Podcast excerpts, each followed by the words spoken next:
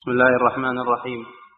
الحمد لله رب العالمين وصلى الله وسلم على عبده ورسوله نبينا محمد وعلى آله وأصحابه أجمعين.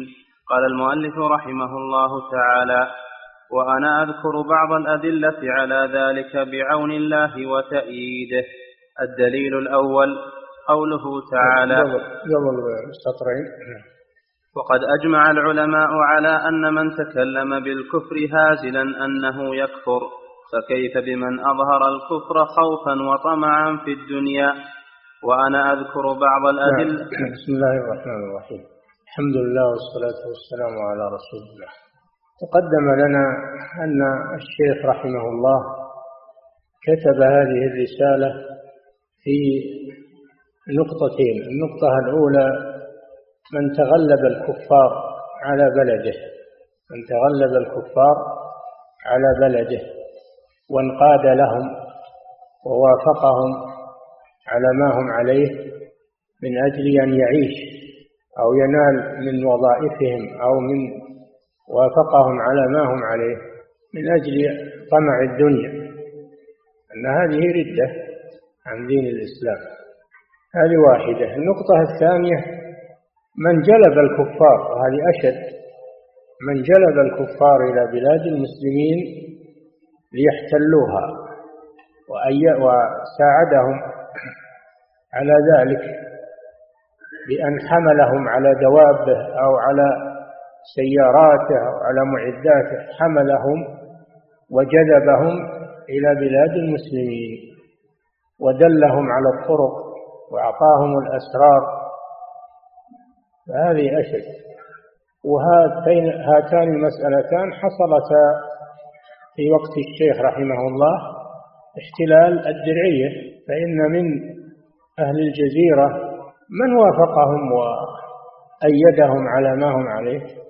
لما احتلوا البلد أطاعهم ووافقهم على ما هم عليه. ومنهم من هو أشد من جاء بهم وحملهم ونقلهم ودلهم على طرق على الطرق وأعطاهم أسرار المسلمين فهم ما تمكنوا من الدرعية بسبب ضعف في المسلمين أو انهزام من المسلمين ولكنهم تغلبوا عليها بهذين الأمرين. أولا أن الناس انخذلوا وتركوهم ولم يقاوموهم ولم يبقى إلا أهل الصدق وثانيا أنهم نقلوهم جابوهم و أدخلوهم في البلد ودلوهم على عورات المسلمين خصوصا الأعراب خصوصا الأعراب والبادية وبعض الحاضرة أو كثير من الحاضرة. وهكذا الفتن إذا جاءت قل من ينجو منها وقل من يسلم منها ولم يثبت إلا أهل الإيمان والصدق على ما أصابهم من القرح والقتل لكنهم رحمهم الله صبروا. حتى قيض الله لهم من قام بالأمر بعد النكبة. قيض الله لهم من قام بالأمر وأتاهم الفرج وعادت لهم عزتهم ودولتهم ورد الله الأعداء عنهم. لكن هذا بسبب الصبر والثبات الصبر والثبات. فهذا الغرض من كتابة هذه الرسالة. ثم ذكر الأدلة على هاتين المسألتين. نعم. وقد أجمع العلماء على أن من تكلم بالكفر هازلا أنه يكفر فكيف بمن أظهر الكفر خوفا وطمعا في الدنيا؟ الله جل وعلا حكم على من هزل على أن من قال الكفر هازلا يعني مازحا. قال الكفر من غير إكراه. ما أكرهه أحد. ولكنه يقوله من باب التندر والضحك هذا يكفر وهذا في القرآن. قال تعالى ولئن سألتهم لما قالوا ما رأينا مثل قرائنا هؤلاء أكذب ألسنا وأرغب بطونا وأجبا عند اللقاء. يعنون رسول الله صلى الله عليه وسلم وأصحابه. فأنزل الله فيهم ولئن سألتهم ليقولن إنما كنا نخوض ونلعب. قل أب الله وآياته ورسوله كنتم تستهزئون. لا تعتذروا قد كفرتم بعد إيمانكم. وهذا يدل على أنهم كانوا مؤمنين ما هم منافقين. المنافقون قال الله وكفروا بعد إسلامهم لكن هؤلاء قال الله فيهم كفرتم بعد إيمانكم. فدل على أنهم كانوا مؤمنين. قبل هذه الوقعة فلما وقعوا فيها صاروا كفارا مرتدين والعياذ بالله. ولم يقبل الرسول صلى الله عليه وسلم عذرهم. حكم الله عليهم بالردة. قد كفرتم بعد إيمانكم. لكن منهم من تاب فتاب الله عليه. إن نعفو عن طائفة منكم نعذب طائفة لأنهم كانوا مجرمين. أما إذا تكلم تكلم الإنسان بكلام الكفر ووافق الكفار فإن كان مكرها فإنه يباح له ذلك بشرط أن يكون قلبه مطمئنا بالإيمان.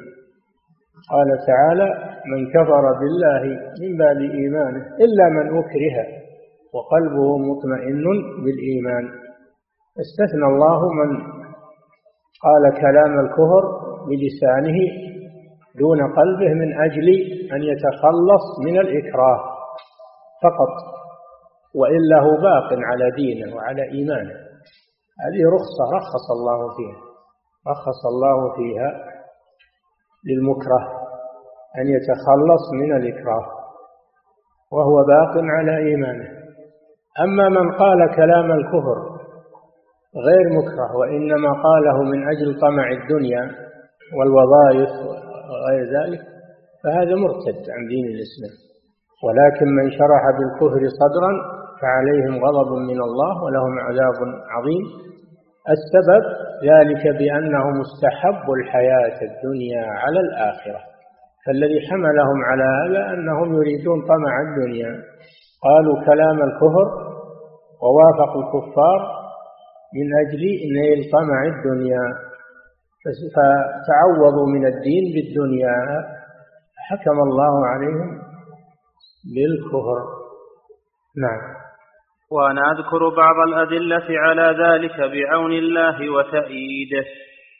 الدليل الأول قوله تعالى ولن ترضى عنك اليهود ولا النصارى حتى تتبع ملتهم. نعم. قال الله سبحانه وتعالى ولن ترضى عنك اليهود ولا النصارى حتى تتبع ملتهم اليهود هم أتباع الديانة التي بعث الله بها موسى عليه السلام في التوراة. سموا باليهود قيل من الهود وهو التوبة. إنا هدنا إليك يعني تبنا إليك. وقيل سموا باليهود لأنهم من أولاد يهوذا ابن يعقوب. من أولاد يهوذا ابن يعقوب.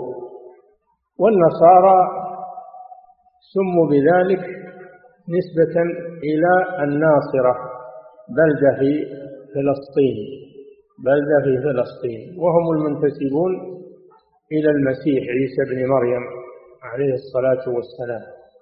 هؤلاء هم النصارى. منتسبين إلى إلى المسيح عليه الصلاة والسلام. ولذلك يسمون أنفسهم الآن بالمسيحيين ولا يسمون أنفسهم بالنصارى.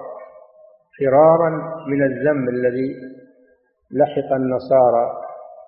وكذلك اليهود ما يسمون أنفسهم الآن اليهود يسمون أنفسهم إسرائيل. فرارا من اللعنات التي صبها الله على اليهود.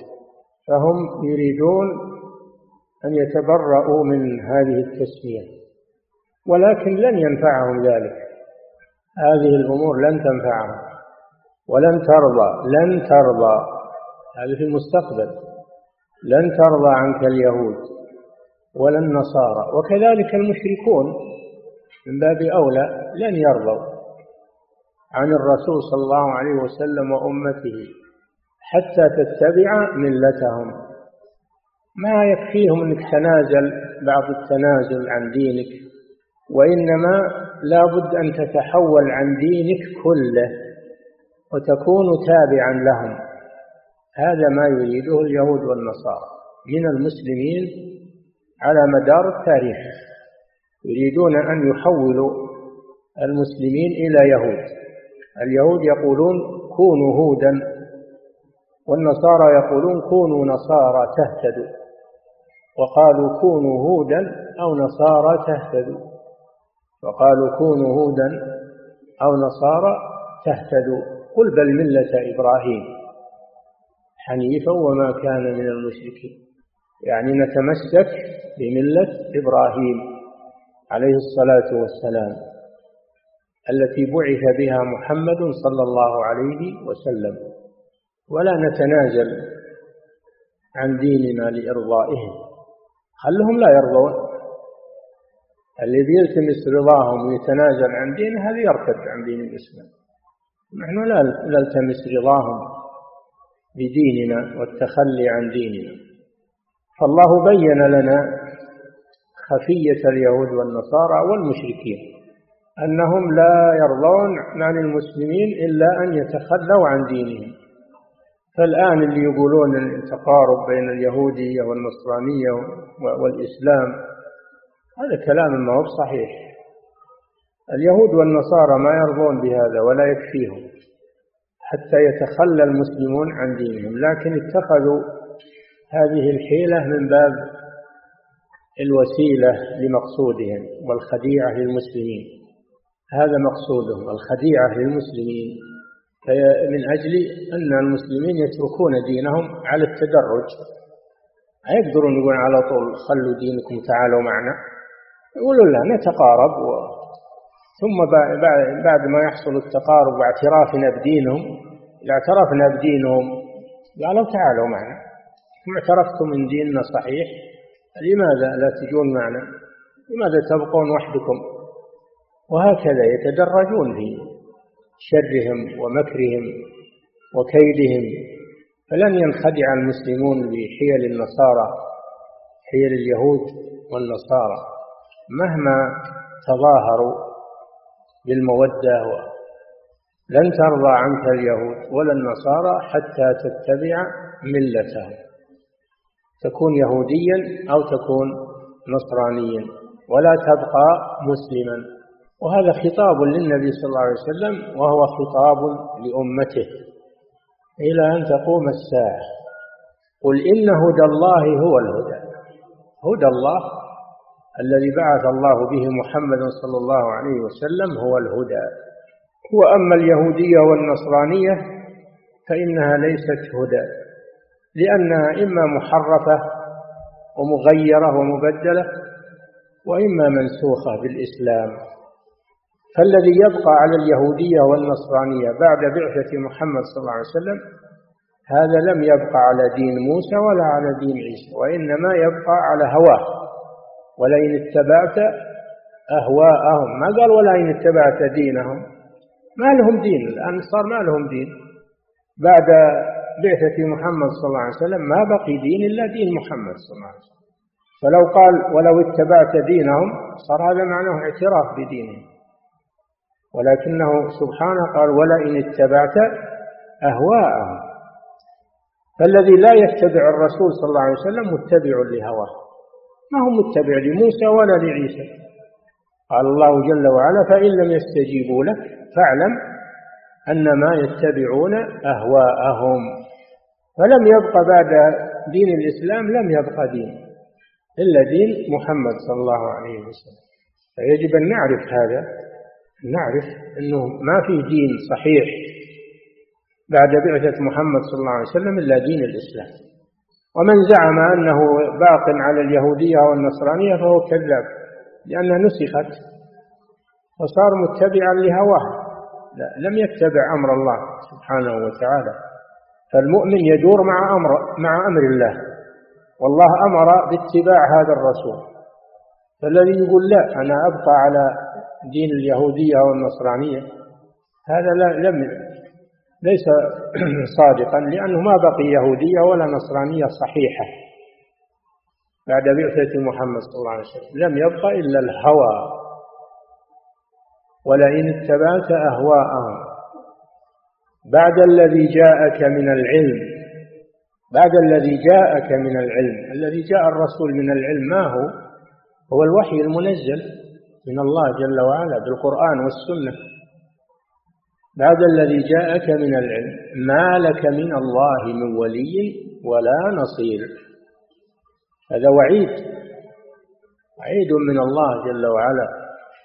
لمن اتبع أهواء اليهود والنصارى والمشركين. أنه أن الله تبرأ منه.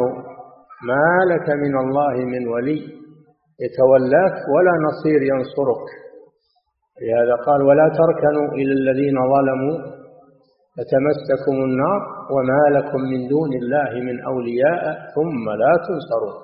الذي يريد النصر يبقى على هذا الدين مهما كلفه الثمن والذي يتخلى عن هذا الدين إنما يضر نفسه والدين سيبقى وسييسر الله له من يقوم به. وإن تتولوا يستبدل قوما غيركم ثم لا يكونوا أمثاله من يرتد منكم عن دينه فسوف يأتي الله بقوم يحبهم ويحبونه فالله يهيئ لهذا الدين من يقوم به يهيئ لهذا الدين من يقوم به من العرب أو من العجم لأنه دين للجميع. وكم نصر هذا الدين من الأعاجم من ملوك وعلماء؟ نصروا هذا الدين بالعلم وبالسلطان. فهذا الدين ما هو خاص بالعرب وإنما هو دين عالمي. وإذا تخلى عنه قوم يسر الله له قوما آخرين يقومون به. فالله جل وعلا لا يضيع دينه. إنا نحن نزلنا الذكر وإنا له لحافظون. وإنما نحن الذين نضيع. إذا ضيعنا ديننا ضعنا والدين يبقى وييسر الله له حمله وأهل إلى أن تقوم الساعة. نعم. الدليل الأول قوله تعالى ولن ترضى عنك اليهود ولا النصارى حتى تتبع ملتهم. لا تحاول أنك تحصل رضاهم إلا بشيء واحد وهو أن تتخلى عن دينك نهائيا وتتبع ملتهم التي هم عليها وهي ملة الهوى. ملة الهوى ليست ملة دين ملة هوى. نعم. لأنهم لو كانوا يريدون الدين لاتبعوا هذا الرسول صلى الله عليه وسلم. هم لا يريدون الدين إنما يريدون ما يهوون وما يحبون. نعم. فأخبر تعالى أن اليهود والنصارى وكذلك المشركون لا إذا كان هذا في اليهود والنصارى وهم أهل الكتاب فما بالك بالمشركين؟ بالمشركين. القدامى والمحدثون عباد القبور والأضرحة مثل المشركين الأولين كلهم سواء. ما يرضون بالتوحيد وإنما يرضون بأن يدعى غير الله. وإذا ذكر الله وحده اشمأزت قلوب الذين لا يؤمنون بالآخرة. وإذا ذكر الذين من دونه إذا هم يستبشرون. فأنت تذكر التوحيد عند أهل البدع وعند الصوفية وعند شوف إيش يسوون بك. ما ما يرضون إنك تذكر التوحيد ابدا. أبغض شيء إليهم ذكر التوحيد. هذا مصداق لقوله تعالى وإذا ذكر الله وحده اشمأزت قلوب الذين لا يؤمنون بالآخرة. وإذا ذكر الذين من دونه إذا هم يستبشرون. يفرحون بأن يذكر دينهم ومعبوداتهم يثنى عليها. نعم. فأخبر تعالى أن اليهود والنصارى وكذلك المشركون لا يرضون عن النبي صلى الله عليه وسلم حتى يتبع ملتهم ويشهد أنهم على حق. حتى يتبع ملتهم ويشهد أنهم على حق. وهم على باطل ليسوا على حق. الذي يشهد أنهم على حق. فيه اليوم من يقول النصارى على حق واليهود على حق وكلها ديان. كلهم يعبدون الله. الذي يقول هذا يرتد عن دينه لأنه جعل الكفر إيمانا. جعل الكفر إيمانا وسوى الكفر سوى دين الكفر مع دين الإسلام. هذا لم يميز بين الحق والباطل. نعم. ثم قال تعالى قل إن هدى الله هو الهدى. نعم. ليس هناك إلا هدى الله وهو دين الإسلام. هو الهدى لا حصر. حصر الله الهدى في دين الإسلام. فمعناه أن الدين الأديان التي غيره ليست هدى وإنما كانت هدى في وقتها. كانت هدى في وقتها لكن لما غيرت وبدلت وحرفت ثم نسخت لم تبق هدى. نعم. ثم قال تعالى قل إن هدى الله هو الهدى. ولئن اتبعت أهواءهم بعد الذي السر. ما قال ولئن اتبعت دينهم؟ قال اتبعت أهواءهم لأنهم لم يبق لهم دين. لم يبق لهم دين. ما فيه دين إلا دين واحد. أفغير دين الله يبغون؟ ما في غير دين واحد. وهو الذي بعث الله به نبيه محمد صلى الله عليه وسلم. نعم. قل إن هدى الله هو الهدى. ولئن اتبعت أهواءهم بعد الذي جاءك من العلم ما لك من الله من ولي ولا نصير. وفي الآية الأخرى إنك إذا لمن الظالمين. نعم. في الآية الأخرى التي في سياق آيات تحويل القبلة قال تعالى ولئن أتيت الذين أوتوا الكتاب بكل آية ما تبعوا قبلتك. ما يمكن يستقبلون الكعبة لأنهم لا يريدون الحق وإنما يريدون أهواءهم فقط. ولو جئتهم بالأدلة كلها بكل آية لأنه ما خفي عليهم ما هم هم عصوا الله عن علم وبصيرة ما عندهم جهل يعلمون أن هذا هو الحق لكنهم خالفوه لهواهم فقط. ولا هم علماء يعلمون أن استقبال الكعبة هو الحق. لما يجدونه في التوراة والإنجيل من وصف الرسول صلى الله عليه وسلم. ولا قال تعالى ولئن أتيت الذين أوتوا الكتاب وهم اليهود والنصارى بكل آية بكل دليل وبرهان فإنهم لا يتبعون قبلتك. لأن ما هم ما ما ما عليهم نقص في البراهين والأدلة. عندهم علم. لكنهم لا يريدون الحق. ومن لا يريد الحق فلا حيلة فيه. لو تقيم عليه الجبال والدنيا كلها قال تعالى ولو أننا نزلنا عليهم الملائكة حشرنا عليهم كل شيء قبلا ما كانوا ليؤمنوا إلا أن يشاء الله. ولكن أكثرهم يجهلون. فالذي يتبع هواه ما يمكن تقنعه أبدا لأنه لا يريد الحق. يقول ولو تناطحت الجبال بين يديه ما يقبل ولئن أتيت الذين أوتوا الكتاب بكل آية ما تبعوا قبلتك. لأنهم لم يتركوها عن جهل حتى تنفع فيهم الآيات وإنما تركوها عن هوى وعناد وهذا ما لا لا لا مطمع فيه. فلا تشغل نفسك بإقناعه. الآن يقول نقنعوهم أقنع كيف نقنع ناس أهل هوى؟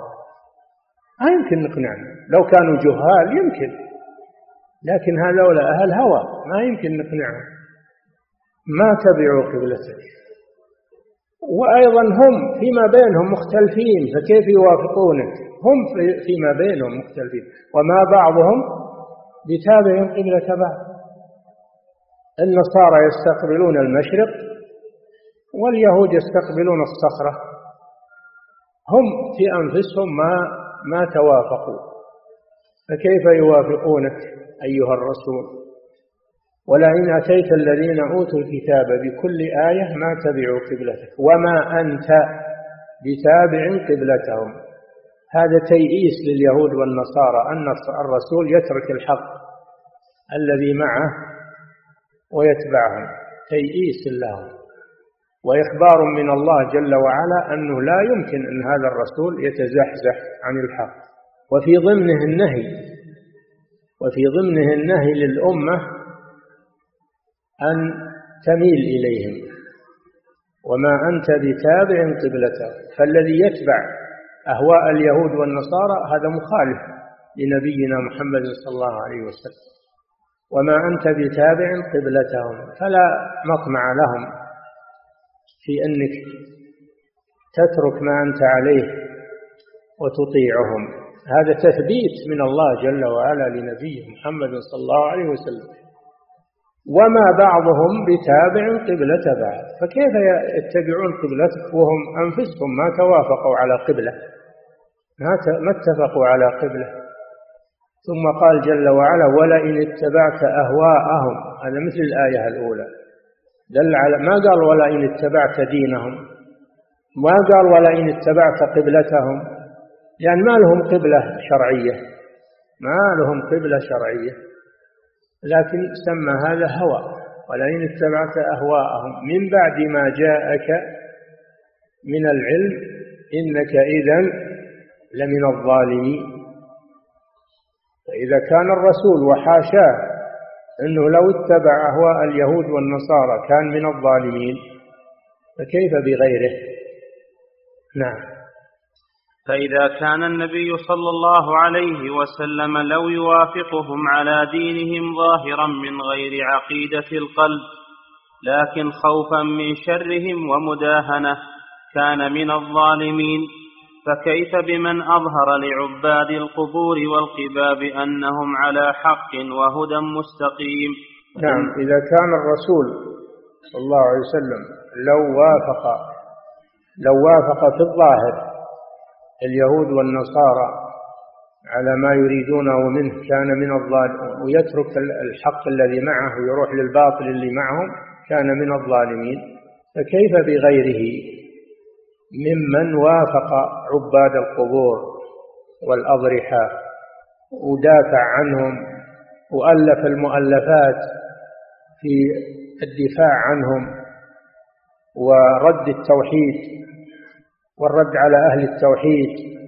وهذا كثير موجود هذا كثير موجود والعياذ بالله. فيه كتاب ينتسبون إلى الإسلام وإلى العلم يؤيدون عبادة القبور عبادة الأضرحة. ويقولون هذا تقرب إلى الله وتوسل إلى الله ولا هو بشرك. الشرك ما هو إذن؟ الشرك ما هو؟ الله ذكر عن المشركين الأولين أنهم فعلوا ما فعلوا من باب التوسل. ويعبدون من دون الله ما لا يضرهم ولا ينفعهم ويقولون هؤلاء شفعاؤنا عند الله. توسل توسلوا بهم. ما نعبدهم إلا ليقربونا إلى الله زلفى. دخلوهم للتوسل. ففيه من يدافع عن هؤلاء. منهم من يقول هؤلاء جهال. إلى متى الجهل؟ الجهل زال ببعثة محمد صلى الله عليه وسلم. القرآن موجود والسنة موجودة والعلم موجود لكن هؤلاء لا يريدون الحق. ولذلك يتصيدون الشبهات والحكايات والأحاديث المكذوبة ويجعلون في كتبهم يأيدون به عبادة القبور.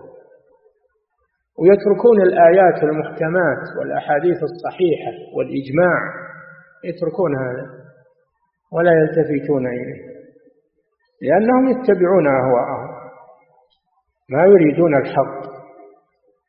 يأيدون عباد القبور وعباد القباب والأضرحة ويحشدون لهم كل ما بإمكانهم من الكذب ومن الشبهات ويجعلونها براهين يجعلونها براهين قوية على تصحيح ما عليه القبوريون. هذه مصيبة عظيمة ولكنه ابتلاء وامتحان من الله سبحانه وتعالى. لعباده ليتميز المؤمن الصادق من المنافق. نعم. فكيف بمن أظهر لعباد القبور والقباب أنهم على حق وهدى مستقيم؟ فإنهم نعم. وهذا كثير قلت لكم فيه مؤلفات كثيرة الآن تؤيد عبادة القبور عبادة الأضرحة وترد الأدلة الصحيحة التي تنهى عن ذلك.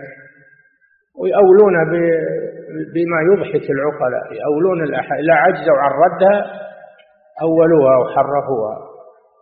ويتخذون الشبهات والأكاذيب والحكايات والمنامات يتخذونها أدلة وبراهين يأيدون به عباد القبور. وهذا ما ما قلنا تخرص عليهم بل هو موجود في كتبهم موجود في كتبهم. وفي ردودهم على أهل التوحيد. نعم. فكيف بمن أظهر لعباد القبور والقباب أنهم على حق وهدى مستقيم فإنهم لا يرضون إلا بذلك؟ أي نعم. لا يرضون إلا بأن تتابعهم على ما هم عليه. تابعهم على ما هم عليه تكون أخلهم. ودوا لو تدهنوا فيدهنون. ولا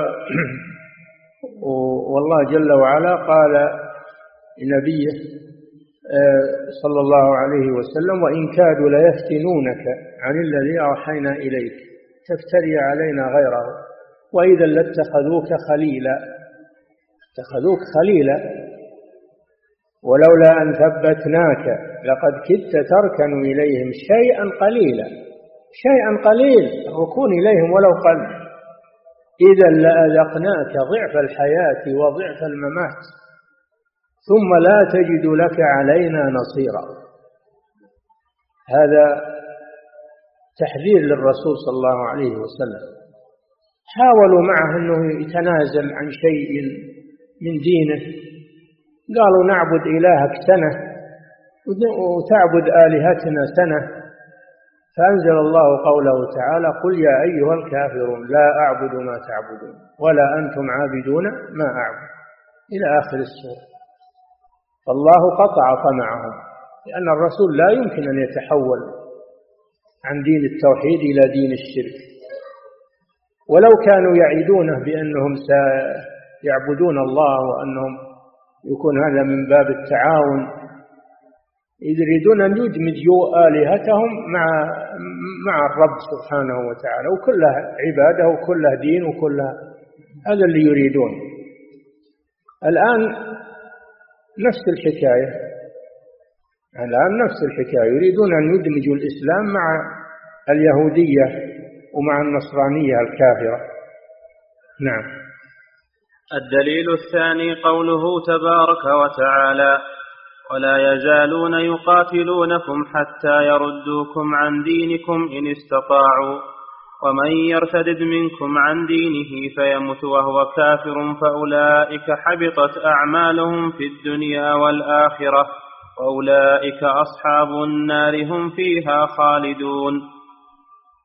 نعم هذه قضية حصلت في عهد النبي صلى الله عليه وسلم. وهو أن الرسول صلى الله عليه وسلم أرسل سرية بقيادة عبد الله بن جحش رضي الله عنه. سرية تترصد أمور المشركين وتأتي بالأخبار للرسول صلى الله عليه وسلم.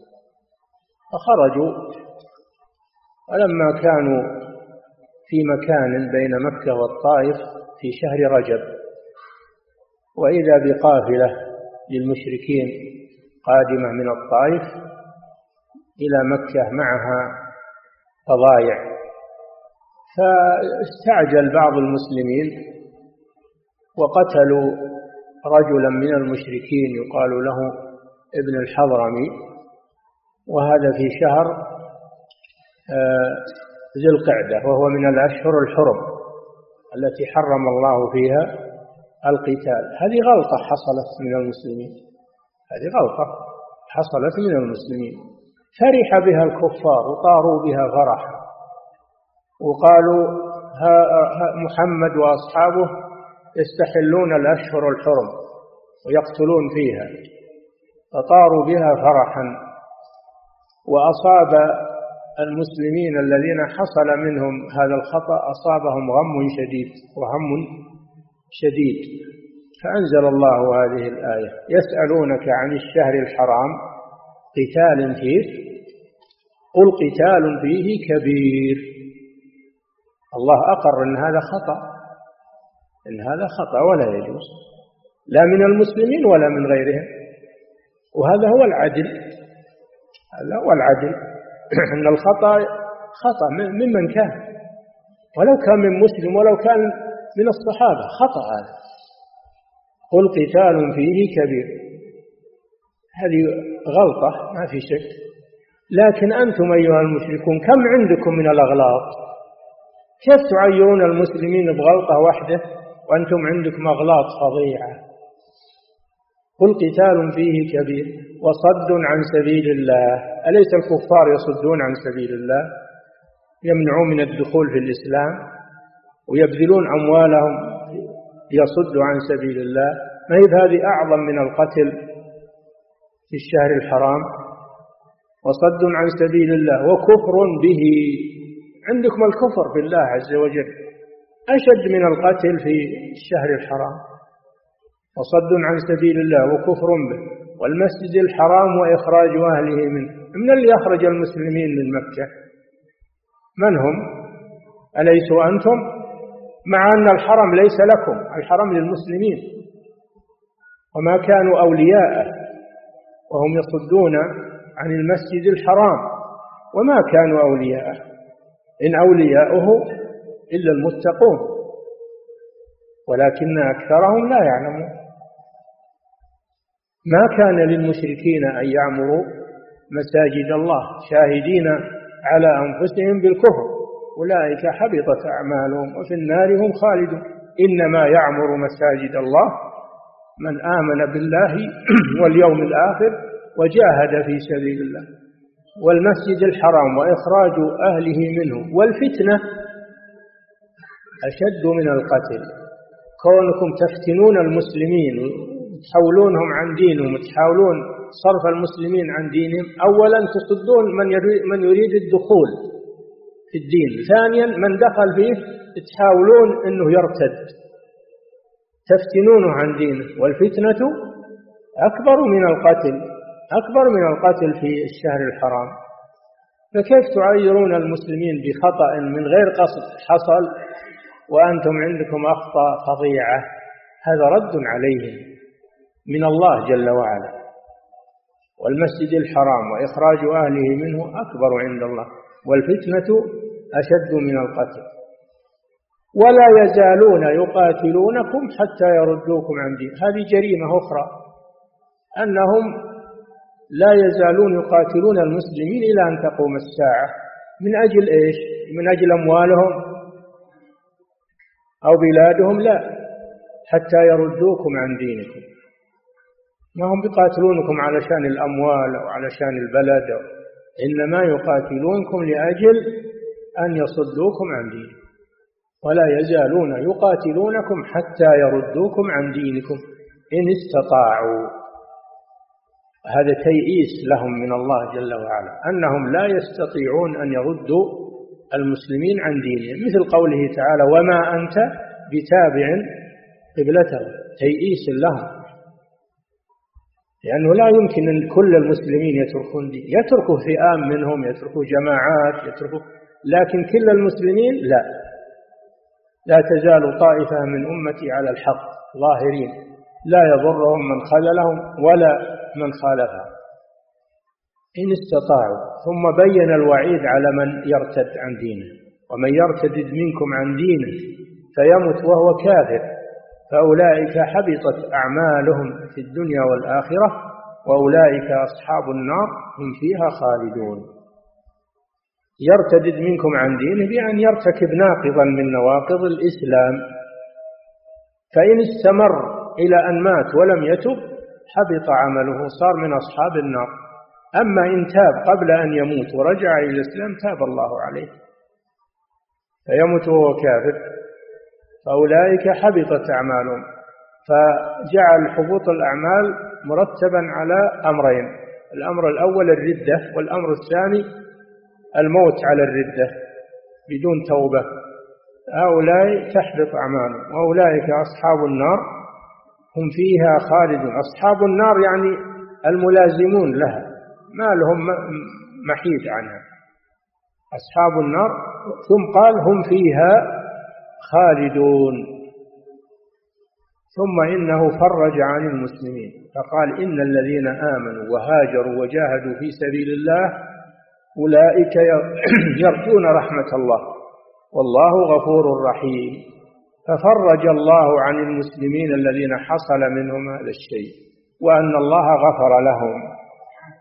إن الذين آمنوا وهاجروا وجاهدوا في سبيل الله أولئك يرجون رحمة الله. والله غفور رحيم. فعند ذلك فرح المسلمون بهذه البشرى من الله سبحانه وتعالى. الشاهد من الآية ولا يزالون يقاتلونكم حتى يردوكم عن دينكم.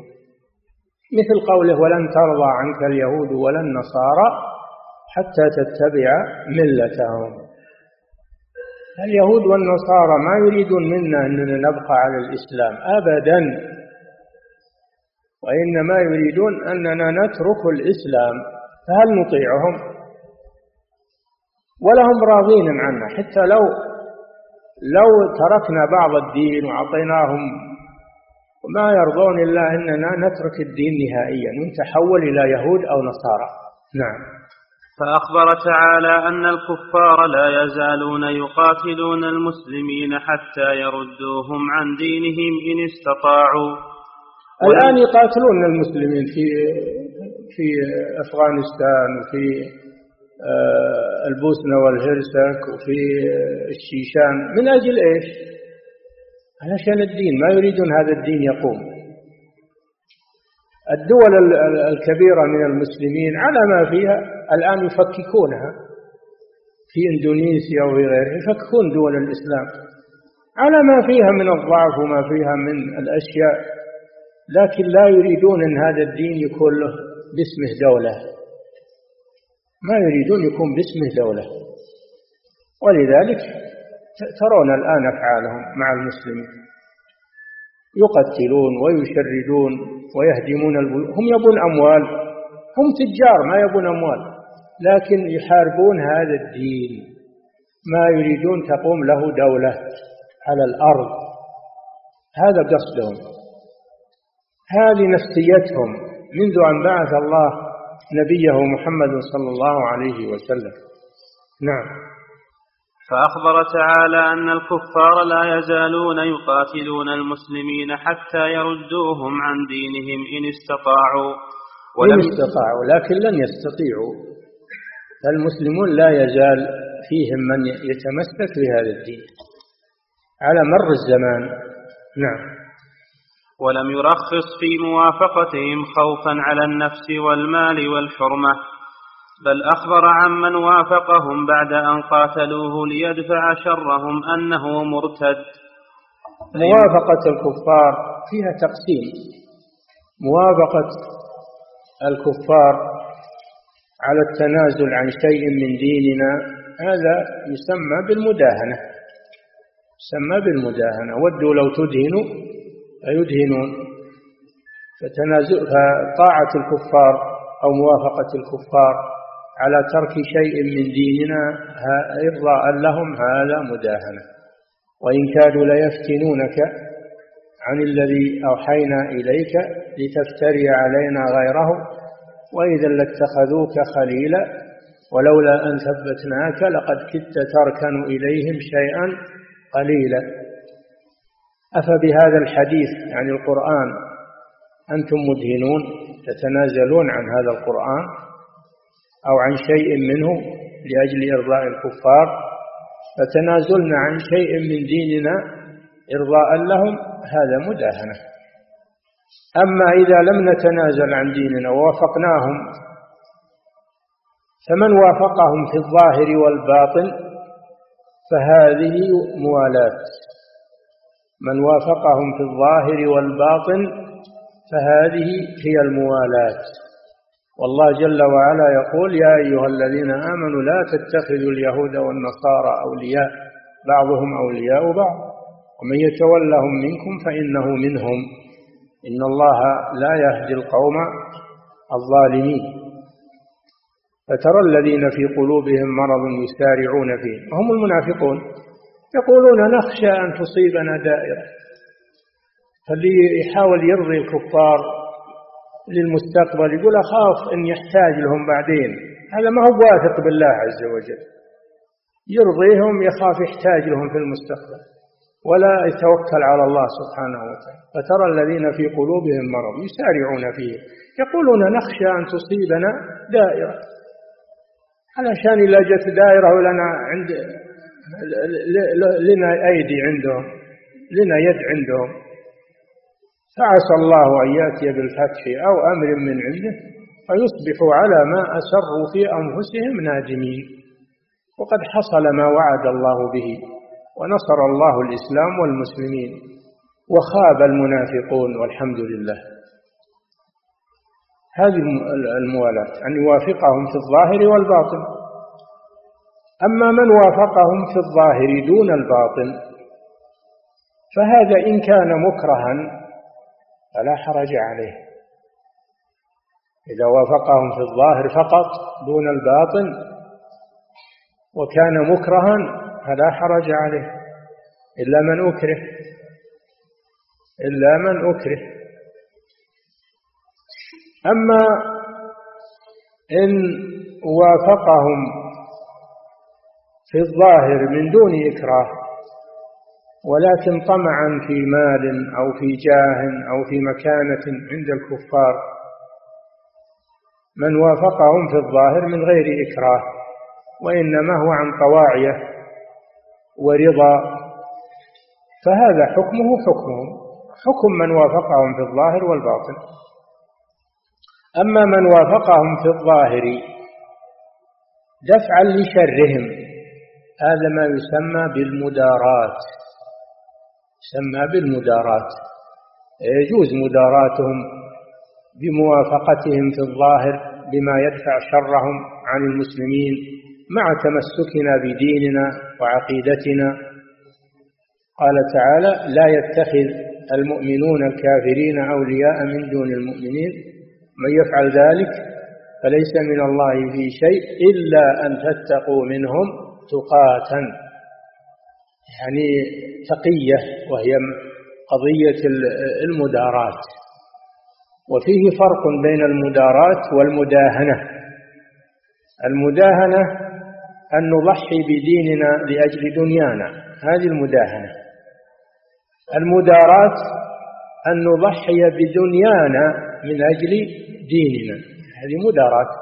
نعطيهم شيء من المال نعطيهم شيء من من الأراضي. هذه مدارات لشرهم. حتى من الزكاة نعطيهم ما يدفع شرهم. من المؤلفة قلوبهم. والمؤلفة قلوبهم. هذا من باب المدارات لشرهم. وكف شرهم. فهذا التفصيل لا بد منه في هذه المسألة. نعم.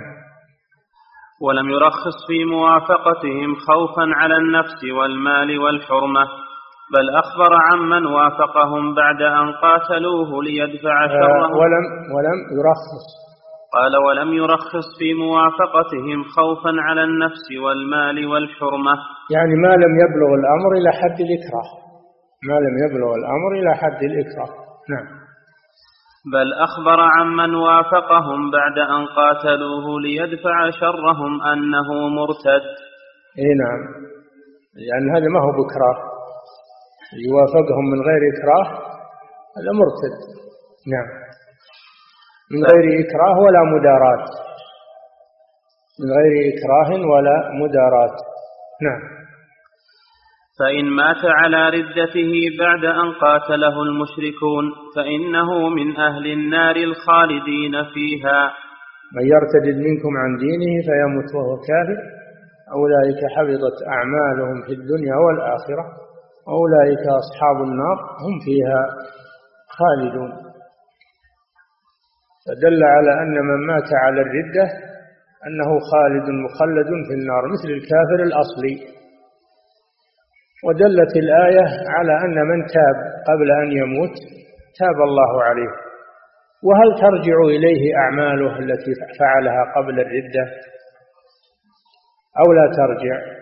يبدأ من جديد. على قولين للعلماء بعضهم يقول ترجع إليه وهذا هو الصحيح أنه ترجع إليه أعماله الطيبة التي فعلها قبل الردة لما تاب. والقول الثاني أنها لا ترجع إليه ولكن يبدأ من جديد فيعيد الحج إن كان حج قبل الردة يعيد الوضوء إن كان توضأ قبل الردة لأنه بطل. فهذا على القول الثاني. نعم. فإن مات على ردته بعد أن قاتله المشركون فإنه من أهل النار الخالدين فيها. نعم. فكيف بمن وافقهم من غير قتال؟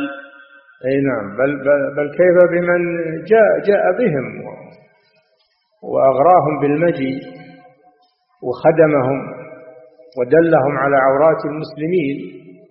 نعم. فإذا كان من وافقهم بعد أن قاتلوه لا عذر له. عرفت أن الذين يأتون إليهم يسارعون في الموافقة لهم من غير خوف ولا قتال أنهم أولى بعدم العذر وأنهم كفار مرتدون. نعم هذا في النقطة الثانية وهو الذي يذهب إليهم ويجلبهم على المسلمين.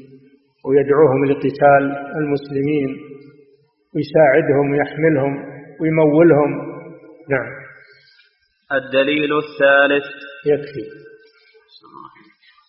أحسن الله إليكم صاحب الفضيلة وجزاكم الله خيرا. هذه أسئلة كثيرة أعرض على فضيلتكم ما تيسر منها. هذا السائل يقول هل يجوز أن أصاحب الكفار وأجالسهم وأعاشرهم؟ لا ما يجوز تصاحبهم ولا تعاشرهم. لأن هذا يدل على المودة ما يصير مصاحبة إلا مع المودة. لو أنك تبغضهم ما صاحبتهم لكن إنك تعمل تجارة معهم أو عهود معهم أو مصالح دنيوية ما في مانع. لكن من غير مصادقة ومن غير محبة ومن غير مصاحبة. نعم. أحسن الله إليكم صاحب الفضيلة وهذا السائل يقول ما كيفية السلام على رجل كافر؟ هل أقول السلام على من اتبع الهدى؟ لا. الرسول صلى الله عليه وسلم بين هذا. قال لا تبدأ اليهود والنصارى بالسلام وإذا سلموا فقولوا وعليكم. ردوا عليهم تقولوا وعليكم. نعم. فلا يجوز بداءتهم بالسلام ولكن إذا سلموا علينا نرد عليهم. نعم. سن الله إليكم صاحب الفضيلة. هذا السؤال وقد تكرر وهذا أحدها. يقول أشكل علي قول المؤلف رحمه الله بعد حكاية الإجماع في قوله فكيف بمن أظهر الكفر خوفا وطمعا في الدنيا مع حديث حاطب بن أبي بلتعة البدري رضي الله عنه؟ يا أخي اللي حصل من حاطب هذه غلطة الله لامه عليها ولكنه تاب عليه. سماه مؤمنا. يا أيها الذين آمنوا لا تتخذوا سماه مؤمنا. فحاط قصة حاطب لا تدخلون فيها. يعني بعض الناس الجهال وأنصاف المتعلمين كفروا حاطب بن بلتعة بهذا. هذا لا يجوز. حاطب بن بلتع رضي الله عنه صحابي جليل شهد بدرا لكن وقعت منه هذه الغلطة وعاتبه الله.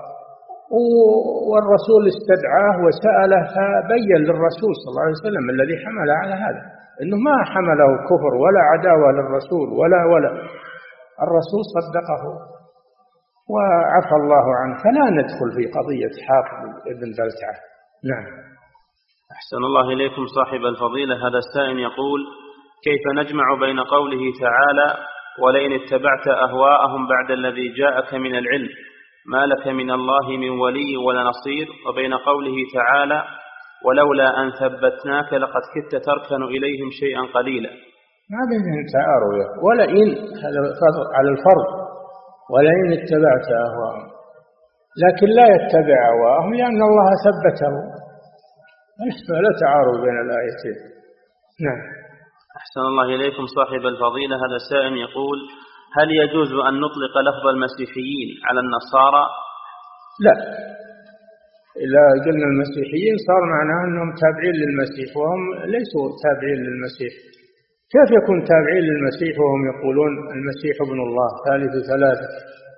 والمسيح نفسه يقول آه، وقال المسيح يا بني إسرائيل اعبدوا الله ربي ورب وربكم إنه من يشرك بالله فقد حرم الله عليه الجنة ومأواه النار. وما للظالمين من أنصار. فلو كانوا مسيحيين لأخذوا بقول المسيح عبدوا الله ولم يشركوا به شيئا واعتقدوا أن المسيح عبد الله ورسوله. هم ليسوا مسيحيين كفار. نعم. أحسن الله إليكم صاحب الفضيلة وهذه أسئلة قد تكررت وهذا أحدها. ثم إن الله سماهم النصارى. فلا نسميهم بغير اسمهم؟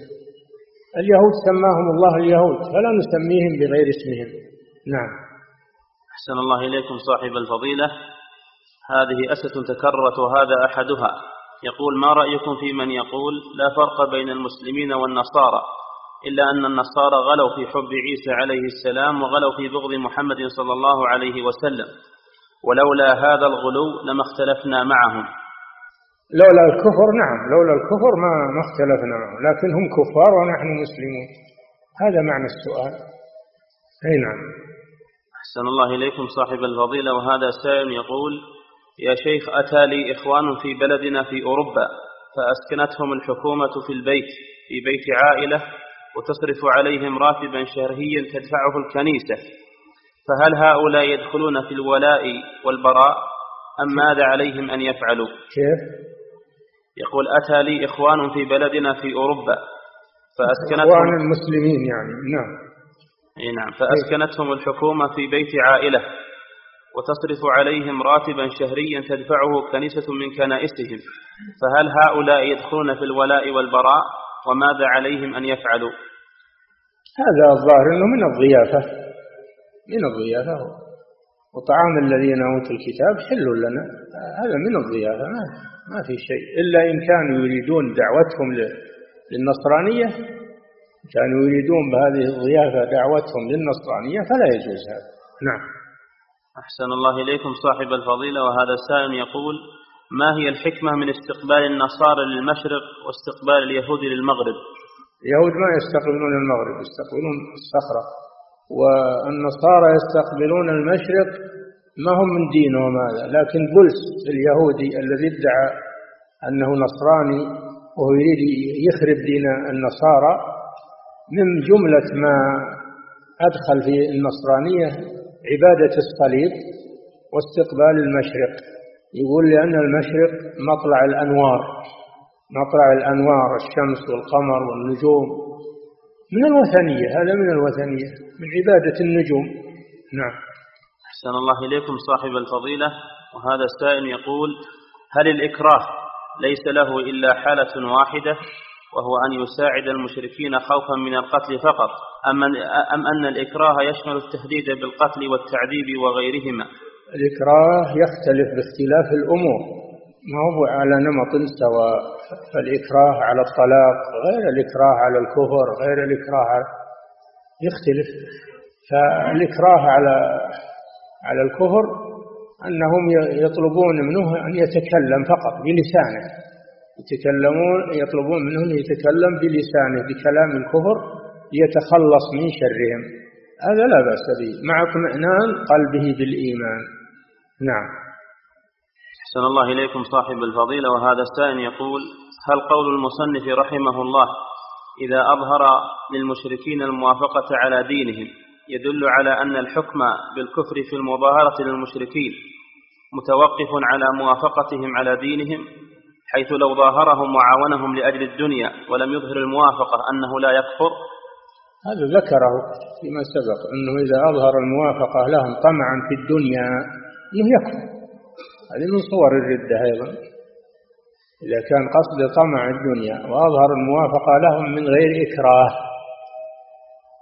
ومن غير مداراة لشرهم وإنما يريد طمع الدنيا فإنه قد باع الدين بالدنيا. يرتد. نعم. أحسن الله إليكم صاحب الفضيلة وهذا السائل يقول هل جنود إبراهيم باشا ومن معه من الأتراك الذين دخلوا الدرعية وحاربوا الموحدين يكونون في أعيانهم كفارا.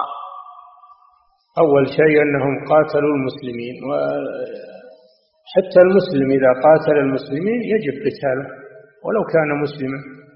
يعتبر من البغاة أو من الخوارج يجب قتاله.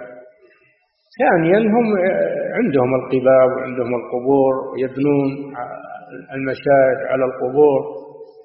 ما نقول كلهم لكن نقول هذا موجود فيهم وظاهر فيهم عندهم وفي بلدهم. ما منعوه؟ نعم. أحسن الله إليكم صاحب الفضيلة. وهذا السائل يقول قامت بعض الجهات التنصيرية ببث قنواتها باللغة العربية للتنصير. قامت؟ قامت بعض الجهات التنصيرية ببث قنواتها باللغة العربية لأجل التنصير. إيه. على الجهاز الرقمي المسمى ديجيتال. السؤال ما حكم من يقتني هذا الجهاز ويركبه ويظهره في بيته؟ لا يجوز هذا إلا لمن عنده علم ويريد الاطلاع لأجل الرد عليهم لأجل الرد عليهم ورد كيدهم. أما يبي ياخذه للتفرج فقط أو هو جاهل ولا يدري أو يحطه عند عياله أو بناته ما يجوز هذا. ما يجوز أنك تدخل الدعوة إلى الكفر في بيتك. نعم إلا في حالة واحدة العالم المتمكن الذي يريد الاطلاع على شرهم من أجل أن يعمل له مقاومة. نعم. أحسن الله إليكم صاحب الفضيلة. هذا السائل يقول شخص تزوج من, من امرأة نصرانية وأنجب منها ثلاثة أولاد وقد تنصر الأولاد جميعا بعدما كبروا. السؤال هل, هل على هذا الشخص إثم بتنصر أولاده؟ إن كان أنه مهملهم فهو عليه إثم أما إذا كان أنه ما أهملهم وحافظ عليهم ولكن هم ارتدوا هذا عليه إثم لأنه ما قصر. نعم. أحسن الله إليكم صاحب الفضيلة وهذا السائل يقول هل يكفر المعين إذا أتى ناقضا من نواقض الإسلام العشرة؟ ومن يكفره بذلك؟ تكفير المعين من أتى فعل الكفر أو نطق بالكفر غير مكره فإنه يكفر. ونحكم عليه في الظاهر. أما الباطن فنكل أمره إلى الله. إلا إذا كان جاهلا مثله يجهل فنبين له فإن أصر فإنه يكفر. إذا كان جاهلا ومثله يجهل جاي من بلد بعيد ولا يدري إن هذا كفر ولا أن هذا شرك وبينا له فقبل الحمد لله. ما قبل نحكم عليه بالكفر بعد البيان. أما إنسان يعيش بين المسلمين ويدرس في مدارس المسلمين وبيوت المسلمين ويسمع القرآن وبعد ذلك يرتكب ناقض من نواقض الإسلام هذا لا شك في كفره لأنه غير معذور. نعم. أحسن الله إليكم صاحب الفضيلة هذا السائل يقول أخي دائما يستهزئ بالدين وأنا أخبره بالحكم الشرعي فصار عنده علم بهذا الفعل ولكنه لم يرتدع. السؤال ما موقفي معه؟ هل أهجره؟ أو أبتعد عنه أو أكفره وما هو الحل معه. الهجر أقل شيء لكن الواجب أنك ما يكفي الهجر. الواجب تثبت عليه الكلام هذا وترفع بشأنه إلى المسؤولين لأجل أن ينفذ فيه الحكم الشرعي. نعم. أحسن الله إليكم صاحب الفضيلة. هذا السائل يقول لقد ذكرتم حفظكم الله أن هناك كتابا ومنتسبين لأهل العلم يؤيدون عبادة القبور السؤال من هؤلاء كي نحذرهم كي نحذرهم ونحذر الناس منهم؟ يا أخي شوف كتبهم بالمكتبات العامة والخاصة للرد على دعوة التوحيد والرد على دعوة الشيخ محمد بن عبد الوهاب. هذا موجودة منتشرة. ما أظنه يخفى عليك. أنت ما جيت من بعيد تعيش معنا وتشوف. نعم. أحسن الله إليكم صاحب الفضيلة. هذا السائل يقول الذي يرتد عن دينه ثم يعود بعد ذلك إلى الإسلام. هل تحبط جميع أعماله الذي إيش؟ يقول سلمك الله الذي يرتد عن دينه ثم يعود بعد ذلك إلى الإسلام. هل تحبط جميع أعماله التي عملها قبل الردة كالحج وغيرها فيلزمه أن يحج من جديد؟ أظن هذا ما توه جاي ولا, ولا سمع الكلام اللي قلنا. قلنا هذا. قلنا هذا وبيناه. يراجع الشريط. نعم. أنا ما ما أعيد شيء شرحته أبدا. شيء شرحته ما أعيده مرة ثانية. لكن اللي ما فهم يراجع الشريط. نعم. أحسن الله إليكم صاحب الفضيلة. هذا السائل يقول من تعلم علما دنيويا يريد منه المنصب والمال ومدح الناس فهل يكون في ذلك مشركا؟ لا العلم الدنيوي ما في شرك العلم الدنيوي تعلم الهندسة والطب والصناعة ما في شرك هذا من أمور الدنيا. يريد به الراتب والوظيفة ما تعرف هذه أمور دنيا. نعم. لكن اللي يتعلم العلم الشرعي يريد به طمع الدنيا. هذا هو اللي عليه الوعيد. نعم. أحسن الله إليكم صاحب الفضيلة. وهذا سائل يقول هل الإنسان إذا قام بشيء من أعمال الردة وهو لا يشعر أو جاهلا بذلك هل يكون بذلك مرتدا؟ لا يشعر يعني ما عنده شعور ما يرتد. الذي قال اللهم أنت ربي وأنا اللهم أنت عبدي وأنا ربك. أخطأ من شدة الفرح لم يؤاخذه الله عز وجل. إذا كان ما يشعر أو غضبان غضبا أزال شعوره أو نايم أو سكران ما عنده شعور هذا ما يحكم عليه بالردة نعم. لأنه لم يقصد هذا الشيء ولم ينوه. نعم.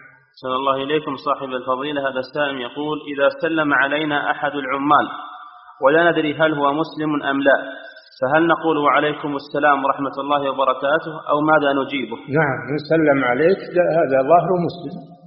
ولا تقولوا لمن ألقى إليكم السلام لست مؤمنا. إذا سلم عليك رد عليه. إلا إذا علمت أنه ما هو مسلم ترد عليه وتقول عليكم نعم. أحسن الله إليكم صاحب الفضيلة وهذا سائل يقول طبع مؤخرا بعض كتب عثمان بن منصور الذي رد عليه في زمنه أئمة الدعوة الشيخ عبد الرحمن بن حسن وغيره ونسمع البعض يقول إن عقيدته كانت سلفية وإن الخلاف بينه وبين علماء الدعوة كان لأسباب شخصية فهل هذا صحيح؟ الرجل مات وأفضى إلى ما عمل والرد عليه موجود فإن كان تاب إلى الله الله يتوب على من تاب. فنحن لا نتعرض للأموات ما ندري عن خاتمتهم. نعم. واللي يقول أغراض شخصية لا وش يدريه أنها أغراض شخصية؟ يتكلم في التوحيد ويمدح الشرك وتقول هذه أغراض شخصية. لو كانت أغراض شخصية تكلم في الأشخاص ما تتكلم في العقيدة. لكن مع هذا الرجل مات وأفضى إلى ما عمل. نعم. أحسن الله إليكم صاحب الفضيلة. هذا السائل يقول ما حكم وضع علامات على القبور أو صبغ القبور بالبويات ليستدل بها على صاحب القبر؟ العلامة التي لا يعرفها إلا هو مثل وضع خط أو حجر. لا بأس بذلك. النبي صلى الله عليه وسلم وضع حجرا على على قبر عثمان بن مضعون. رضي الله عنه من أجل أن يعرفه للزيارة أما الكتابة أو أو الأصباغ والبوية والجص النبي صلى الله عليه وسلم نهى عن تجسيس القبور والزخرفة والكتابة. كل هذا ما يجوز لأنه من الغلو في القبور ولأن هذا يلفت أنظار العوام إليه يقولون هذا القبر له شان ما أصبغ إلا له شان وله مكانة هذا ولي من أولياء الله أشبه ذلك. تجعل القبور ما يتميز بعضها عن بعض بعلامة خاصة إلا مثل حجر أو شيء ما فيه سر ولا فيه. نعم. أحسن الله إليكم صاحب الفضيلة. وهذا السائل يقول هل هذه القاعدة صحيحة؟ ترك الاستفصال في مقام الاحتمال ينزل منزلة العموم من المقال وما حكم من أنكرها؟ يا أخي هذه مسألة أصولية وقال بها أئمة كثيرون. أئمة كثيرون وأما أنه فيها من من خالف ما ما يضر هذا فيه من خالف. لكن هي قاعدة معروفة عند العلماء. نعم. أحسن الله إليكم صاحب الفضيلة وهذا السائل يقول هل ينقض التبرع بالدم الوضوء؟ وما حكم الصلاة التي صليتها بعد التبرع بالدم؟ نعم على المذهب ينقض. إذا كان الدم كثير ينقض والتبرع بالدم كثير بلا شك. وكونك تعيد الصلاة أحوط وأبرى لذمتك. نعم. أحسن الله إليكم صاحب الفضيلة وهذا السائل يقول ما حكم إهداء الأعمال الصالحة للأحياء؟ لا مانع من ذلك. إذا دعوت لأخيك حيا أو ميتا أو تصدقت عن أخيك حيا أو ميتا فلا بأس بذلك. نعم. أحسن الله إليكم صاحب الفضيلة وهذا السائل يقول ما الحكم في من يدافع عن النصارى أو اليهود؟ ويقول لا تتكلم فيهم فإنهم بشر مثلنا وهم يعبدون الله ونحن نعبد الله. هذه ردة عن دين الإسلام. إن كان مسلما هذه ردة. إن كان أنه من الأصل كافر هذا من أسهل ما يقول. نعم. ليس بعد الكفر ذنب فهم لا يعبدون الله. من قال إنهم يعبدون الله؟ يعبدون الشيطان. ما يعبدون الله. لو كانوا يعبدون الله لاتبعوا محمدا صلى الله عليه وسلم. قل إن كنتم تحبون الله فاتبعوني يحببكم الله ويغفر لكم ذنوب.